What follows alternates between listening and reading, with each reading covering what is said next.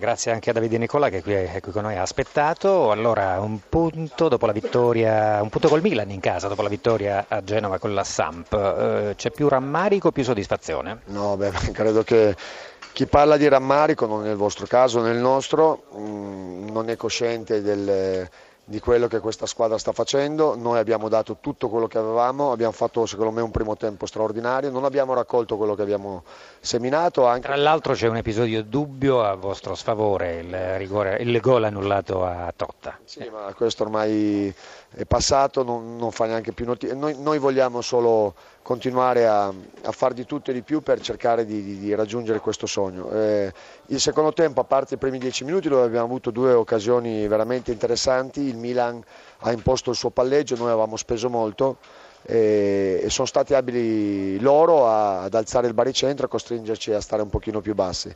Peccato perché avevamo avuto nel, nella settimana diverse situazioni di stati febbrili dove eh, due li abbiamo recuperati all'ultimo e, e alcune sostituzioni sono state dovute soprattutto a mantenere un equilibrio più che a, a pensare magari di gettare nella, nella, mischia le ultime energie e le ultime magari qualità con altri giocatori. Vincenzo Montella allora eh, è andata meglio che con l'Empoli tutto sommato.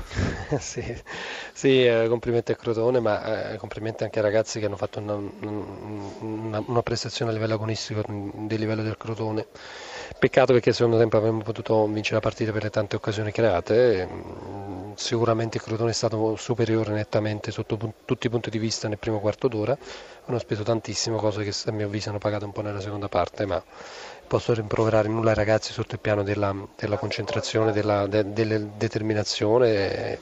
Peccato che, che, che, pecchiamo un po' in risolutezza, ma questo ormai è una caratteristica, una cosa su, su, cui stiamo lavorando, ma non mi sento veramente di rimproverare nulla alla squadra. Una partenza, partenza lenta è una costante in queste ultime gare. Ma più che lenta gli avversari sono stati più, più veloci e sono stati superiori a noi, talvolta ci sono anche gli avversari che sono migliori di te. Io non ho visto una squadra distratta, eh, perché se parti distratto su questi campi non ti riprendi più. Ho visto una squadra che è cresciuta con passare dei minuti e ho visto un, un Crotone che ha pagato un po' lo sforzo iniziale e quindi sono situazioni normali.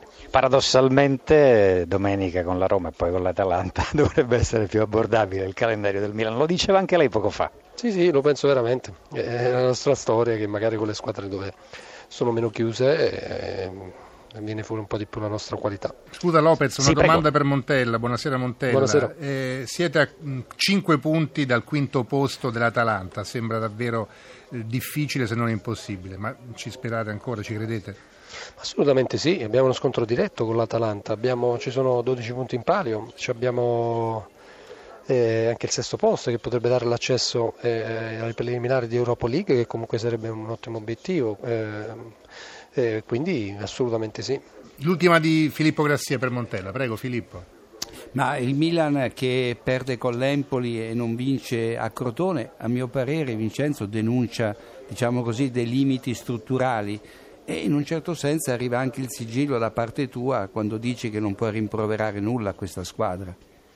Ma io voglio vedere le cose positive, non, voglio, non, devo, non devo, rimproverare nulla eh, di ciò che non mi è piaciuto. Io credo che i ragazzi stiano dando tutto, che abbiano creato una, uno spirito di gruppo, abbiano creato un gruppo, un senso di appartenenza, che siano italiani o non italiani. Quindi io sono orgoglioso di questo e li difenderò fino alla fine perché credo che, che nessuno oggi, anche oggi abbia giocato a risparmio o si sia gestito. Quindi quando un allenatore vede, questo in campo, a prescindere dai risultati che possono piacere o non piacere, da parte mia c'è veramente orgoglio.